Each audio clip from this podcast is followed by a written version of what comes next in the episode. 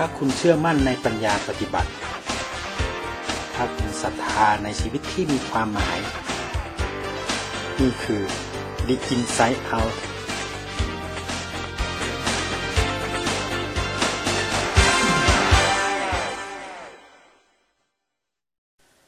สวัสดีครับท่านผู้ฟังพอดแคสต์ทุกท่านนะครับ วันนี้พบกับ The Inside Out ปัญญาปฏิบัติกับผม ครูยอดวิสุทธิ์เหล็กสมบูรณ์ใน episode ที่ 10 กันนะครับ วันนี้เรามากันในชื่อตอนที่ว่า เปลี่ยนพอสอใหม่ เปลี่ยนโฟกัส เป้าหมายมาไว้ที่จุดศูนย์กลาง ท่านผู้ฟังเขาคงจะคุ้นเคยนะครับกับเรื่องของการที่เราจะโฟกัสสิ่งที่เราทำเนี่ยว่าเรามันต้องมีหลักชัยมันต้องมีเป้าหมายนะครับอันนี้ไม่ผิดครับ แต่ผมอยากจะบอกว่ามันไม่พอนะครับ เพราะว่าจากที่ ประสบการณ์ต่างๆนะครับ จากการใคร่ครวญแล้วก็ศึกษาเพิ่มเติมเนี่ยจากการทำงาน ซึ่งส่วนใหญ่เนี่ยผมก็ทำงานในพื้นที่ของชุมชนชาติพันธุ์ต่างๆนะครับ เป็นงานวิชาการศึกษาวิจัย แล้วก็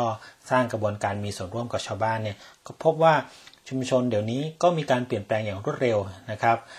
รวมถึงสถานการณ์บริบท เศรษฐกิจสังคมวัฒนธรรม โลกเราก็อยู่ในยุคของความ อภิมหาผันผวนนะฮะหรือว่าด้านหนึ่งเขาใช้ภาษาภาษาอังกฤษนะครับว่า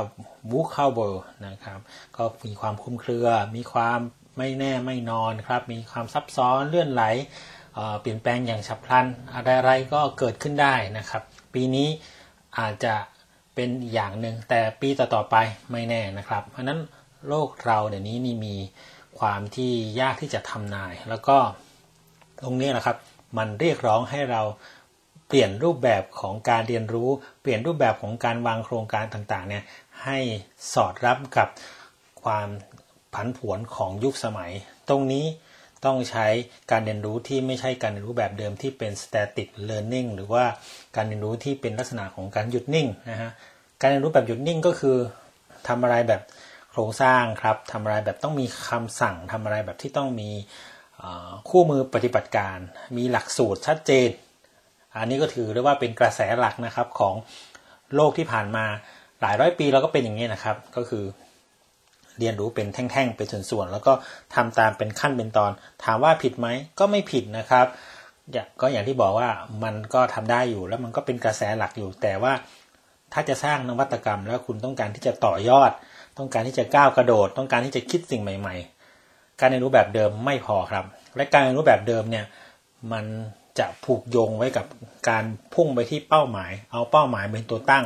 แล้วก็หาหนทางเคลื่อนไปเป็นขั้นเป็นขั้นเหมือนกับบันไดนะครับ ก้าวไปทีละขั้น ทีละขั้นทีละขั้น เพื่อให้ไปถึงจุดสูงสุดนะครับ อันนี้ก็เป็นหลักการที่เรียนรู้กันมากี่ยุคกี่สมัยก็ว่ากันไปนะครับ แต่คิดว่าในยุค 100 ปีหลังจากการ เกิดขึ้นของอุตสาหกรรมฮะจนมากระทั่งถึงปัจจุบันนี้นะครับ ถึงถือว่าเป็นยุคของการที่เปลี่ยนเข้าสู่การปฏิวัติโดยระบบเทคโนโลยีสารสนเทศไปแล้วนะครับ ก็ยังคงใช้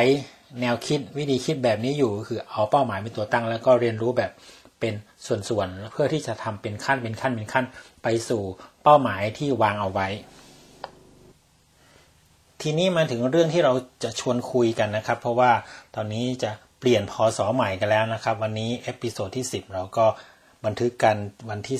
18ธันวาคมครับ อีกไม่กี่วันก็จะข้ามปีไปปี 2564 แล้วนะครับ ก็เป็นเวลาดีครับที่จะได้ทบทวน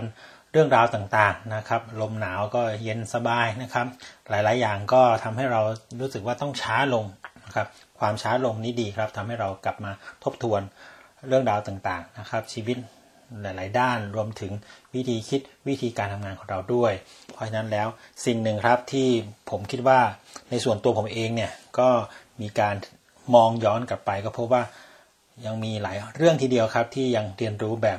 หยุดนิ่งนะครับ ยังยึดขั้นยึดตอนยังยึดในส่วนของแนวทาง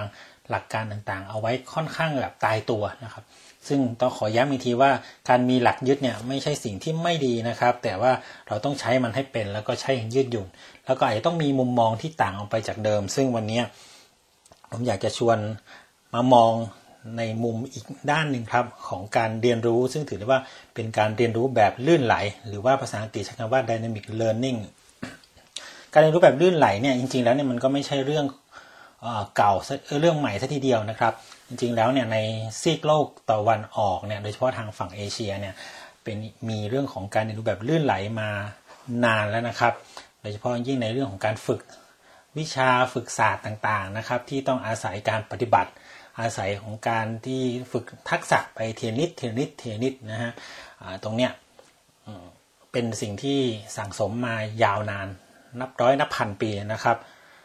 จะว่าไปแล้วก็ถ้าจะโยงเป็นเรื่องของ concept หรือแนวคิดก็คือเขาให้โฟกัสที่จุดศูนย์กลางครับ ไม่ใช่เป้าหมายนะหลายๆ คนอาจจะเคยฟัง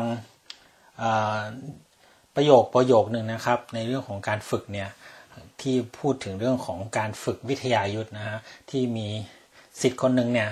เข้าไปถามอาจารย์นะว่า ถ้าจะต้องการให้เป็นยอดฝีมือเนี่ยถ้าเขาฝึกทุกวันฝึกวันละ 12 ชั่วโมง 12 ชั่วโมงเนี่ยเขาใช้เวลากี่ปีนะ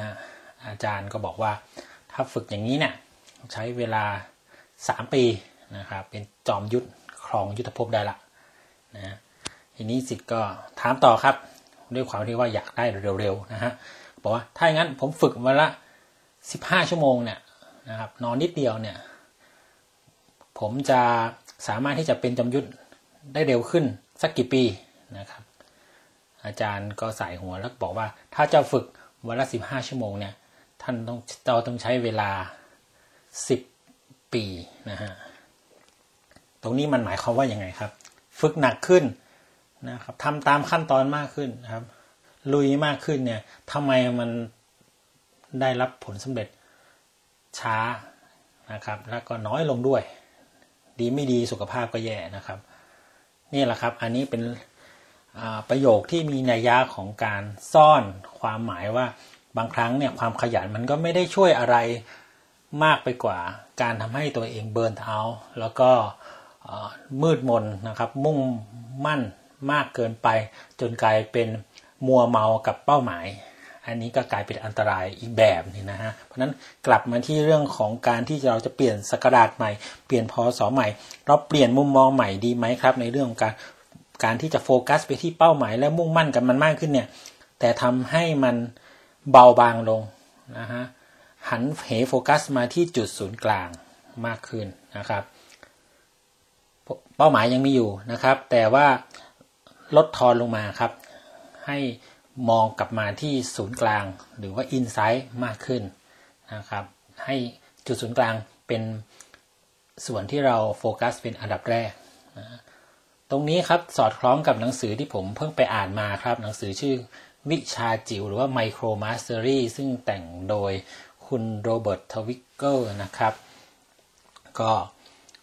เขาพูดถึงเรื่องของการที่เรามักจะมุ่งไปถึงเป้าหมายเนี่ย มันทำมักจะทำให้เราคิดถึงแต่จุดที่เราจะไปนะครับ ตรงนี้ทำให้เราติดกับดักครับ เพราะว่าทำให้เราเรียนรู้แบบหยุดนิ่ง เป็น static learning คือคิดไปว่าต้องทำตามแผนตามตามขั้นตามขั้นตามขั้น แล้วจะได้ความสำเร็จตามนั้นตามนี้ตามโน้นนะครับ โอเคครับ ความสำเร็จอาจจะตามมา แต่ว่าเราจะพลาดสิ่งสำคัญที่ไม่น้อยไปกว่าความสำเร็จตรงปลายทางนั้นนะครับ นั่นก็คืออะไรรู้ไหมครับ นั่นก็คือเราพลาดที่จะยกระดับการเรียนรู้ระหว่างทางนะครับ เราพลาดที่จะ มีความสุขมีความเพลิดเพลินไปในระหว่างที่เราเดินทาง เพราะว่าเรามุ่งมั่นเป้าหมายมากเกินไป ตรงนี้ทำให้เราไม่กล้าที่จะออกจากคอมฟอร์ทโซนนะฮะไม่กล้าที่จะเรียนรู้อะไรใหม่ๆครับกลัวนั่นกลัวนี่สารพัดครับ ท้ายที่สุดเนี่ยเราก็กลายเป็นคนที่ติดนิสัยทำอะไร ลวกๆก็พอละทำอะไรแบบ ไวๆมาม่านะครับ พอละไม่ต้องคิดอะไรมาก เดินไปเดี๋ยวมันก็ถึงอย่างนี้นะครับทำให้เรากลายเป็นคนหยาบๆนะฮะมองอะไรไม่ละเอียด ถ้าถามว่าในโลกแห่งความผันผวนหรือว่าบูคาเวอร์เนี่ย คนอย่างเงี้ยนะจะอยู่รอดยังไงนะถ้าเราทำอะไรแบบหยาบๆเนี่ย AI ทำได้ไหมคอมพิวเตอร์ทำได้ดีกว่าไหมนะครับ เทคโนโลยีสารพัดนะครับทำหน้าที่แทนเราได้หมดแล้วนะ แต่ถ้าเราจะทำอะไรให้เหนือชั้นกว่า AI ให้เหนือชั้นกว่า disruption หรือว่าเทคโนโลยีที่จะเข้ามาเปลี่ยนรูปแบบการทำงานการใช้ชีวิตของเราเนี่ยเราต้องลึกซึ้ง เราต้องละเอียดอ่อน เราต้องทำในสิ่งที่เทคโนโลยีนั้นทำไม่ได้ เพราะฉะนั้นแล้วเนี่ยตรงนี้ต้องกลับมาที่การมองมุมใหม่ครับ ซึ่งเราเสนอกันว่าน่าจะได้มีการเรียนรู้แบบลื่นไหล แล้วก็โฟกัสกลับมาที่ centering นะครับ centering ก็คือเรื่องของการมองที่สวนย์ศูนย์กลางนะครับ การมองที่ศูนย์กลางเนี่ยคือยังไงนะฮะ ในหนังสืออวิชาจิ๋วหรือว่า Micro Mastery เขาก็พูดถึงเรื่องของความความที่เป็นจุดศูนย์กลางก็คือสิ่งที่เราต้องใส่ใจเป็นพิเศษนะครับ ซึ่งคุณโรเบิร์ตเทวิกเกอร์เนี่ยก็ยกตัวอย่างให้เราเข้าใจเพิ่มนะครับอย่างเช่นเรื่องของ การเจียวไข่หรือว่าทำไข่เจียวเนี่ยการทำไข่เจียวเนี่ยเป้าหมายก็คืออะไรครับ เป้าหมายก็คือการได้กินนะฮะได้อร่อยอร่อยใช่ไหมครับ แต่ถ้าถามว่าอะไรเป็นจุดศูนย์กลางของการทำไข่เจียว โอ้คำถามนี้แบบเซนมากเอาเลยนะครับก็คือเหมือนกับเป็นเรื่องปรัชญานะฮะแต่จุดศูนย์กลางของการทำไข่เจียวคืออะไรนะครับถ้าจุดศูนย์กลางก็คือจุดที่เราต้องใส่ใจเป็นพิเศษในการทำไข่เจียว จุดศูนย์กลางนั้นก็คือน้ำมันกับการปรับความแรงของไฟ รวมถึงการลดด้วยนะครับ บางช่วงเร่งไฟ บางช่วงเบาไฟนะครับตรงนี้มีจังหวะของมัน ไม่ใช่ใช้ไฟเดียวตลอดแล้วทอดไข่ก็ไหม้นะฮะมันมันก็ต้องมีเทคนิคของมันที่ทำให้ไข่เจียวสำเร็จแล้วก็หอมอร่อยนะอีกเรื่องครับ อันนี้คุณทวิกเกอร์ยกขึ้นมา ก็คล้ายๆ กับที่ผมเจอเลยก็คือเรื่องของการฝึกศิลปะป้องกันตัวนะครับ อย่างที่เรียกว่าวิชาไอคิโดเนี่ยแทนที่เราจะมุ่งไปที่เรื่องของการต่อสู้หรือว่าการบุกตะลุยหรือการใช้เทคนิคต่างๆนู่นนี่นั่นน่ะแต่หลักใหญ่ใจความก็คือการจัด balance หรือว่าสมดุลของตัวเองครับ จุดศูนย์กลางของการฝึกศิลปะป้องกันตัว โดยเฉพาะยูโดไอคิโดหรืออื่นๆเนี่ยก็คือการสร้าง สมดุลในตัวเองนะครับ ถ้าเราสมดุลเราดีแล้วเนี่ยเราจะทำให้เราเออจะทำให้เรามีความมั่นใจ แล้วก็เมื่อเรามีความมั่นใจมากขึ้นเนี่ยเราก็สามารถที่จะใช้เทคนิคต่างๆ ในการหลบหลีก แล้วก็เข้าล็อกคู่ต่อสู้ลงกับพื้นได้ อันนี้เป็นหัวใจครับของการเรียนรู้แบบมีพลวัตหรือว่าลื่นไหลนะก็คือการจับจังหวะสโลว์ดาวแล้วก็ให้มีความรู้สึกถึง จุดศูนย์กลางของตัวเอง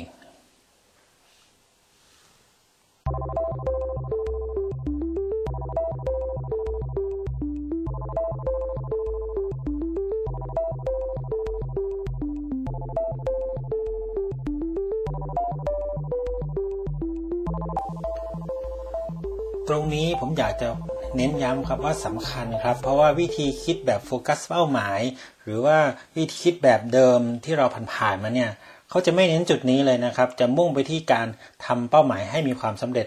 จากสำเร็จแล้วก็ต้องตั้งเป้าหมายใหม่ แล้วก็สำเร็จไปเรื่อยๆ ตั้งเป้าหมายใหม่แล้วก็สำเร็จไปเรื่อยถ้าทำตามแผนตามนู้นตามนี้ แต่เราพบไหมครับว่าเฮ้ยจริง ๆ แล้วเนี่ยทำไม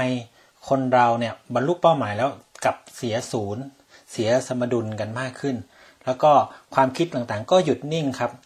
ไม่ออกจากคอมฟอร์ทโซน ไม่เกิดการพัฒนาการเรียนรู้ หรือนวัตกรรมทางความคิดที่จะใช้เป็นทักษะต่อยอดต่อไปได้ ซึ่งตรงนี้สำคัญและจำเป็นอย่างยิ่งในยุค disruption ที่ซึ่งเทคโนโลยีเข้ามาทำงานแทนคน รวมถึงการเกิดสภาวะใหม่ ๆ ที่สังคมผันผวนทำให้คนเราเนี่ยต้องมีการปรับตัวอย่างรวดเร็วนะครับ ไม่งั้นก็เกิด cultural shock ไม่งั้นก็เกิดอาการซึมเศร้า ไม่งั้นก็เกิดความรู้สึกว่าตัวเองหมดคุณค่าหมดความหมาย ดังนั้นแล้วเนี่ยจะโฟกัสแบบเดิมก็อาจจะนำมาสู่ปัญหานั้นการทำเรื่องของโฟกัสไปที่จุดศูนย์กลางนะฮะรวมถึงการเช็คว่าตัวเองมี balance หรือเปล่านะ balance ตรงนี้ไม่ได้หมายความว่าการทรงตัวนะครับอย่างเดียว อันนั้นก็สำคัญนะครับ แต่ balance หรือว่าสมดุลเนี่ยหมายถึงชีวิตที่สมดุลทั้งงาน ทั้งสุขภาพ ทั้งครอบครัว ทั้งเรื่องของญาติพี่น้องชีวิตทางสังคมต่างๆเนี่ยเราจัดสมดุลหรือสมดุลตรงนี้อย่างไร ตรงนี้เป็น centering หรือว่าการพุ่งเข้าที่ศูนย์กลางของการใช้ชีวิต อันนี้เป็นการตั้งคำถามนะครับ ผมคิดว่าการที่เราจะ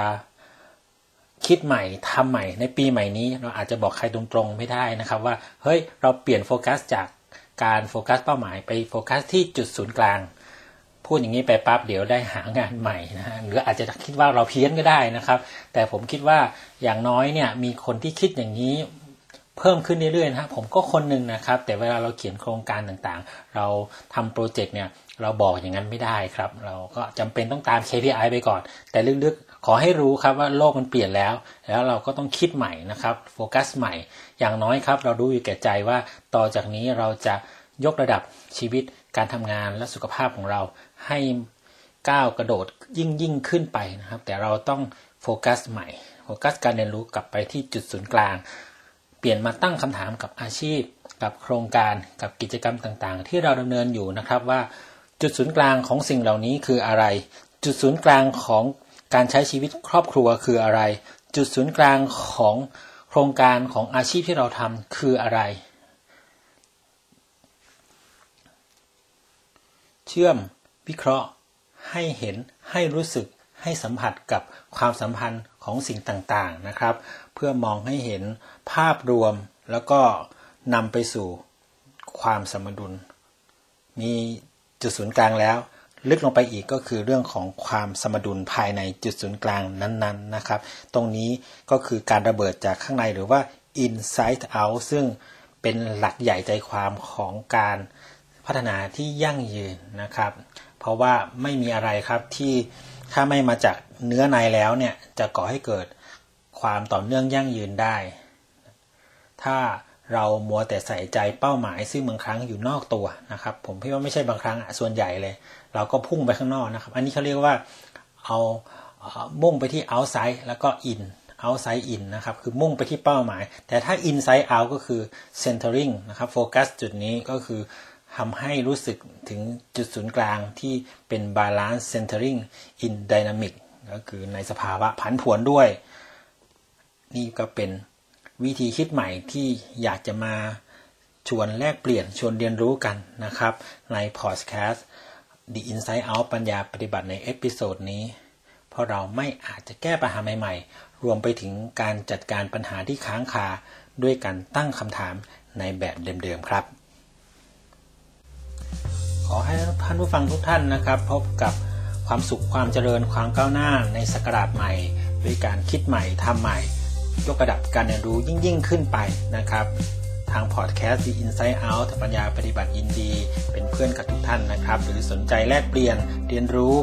แนะนำติชมรายการของเราเข้ามาได้ครับที่ Facebook วิสุทธ์เหล็กสมบูรณ์ ถ้าคุณเชื่อมั่นในปัญญาปฏิบัติ ถ้าคุณศรัทธาในชีวิตที่มีความหมาย พบกันที่นี่ The Inside Out แล้วเจอกันใน episode หน้า สวัสดีครับ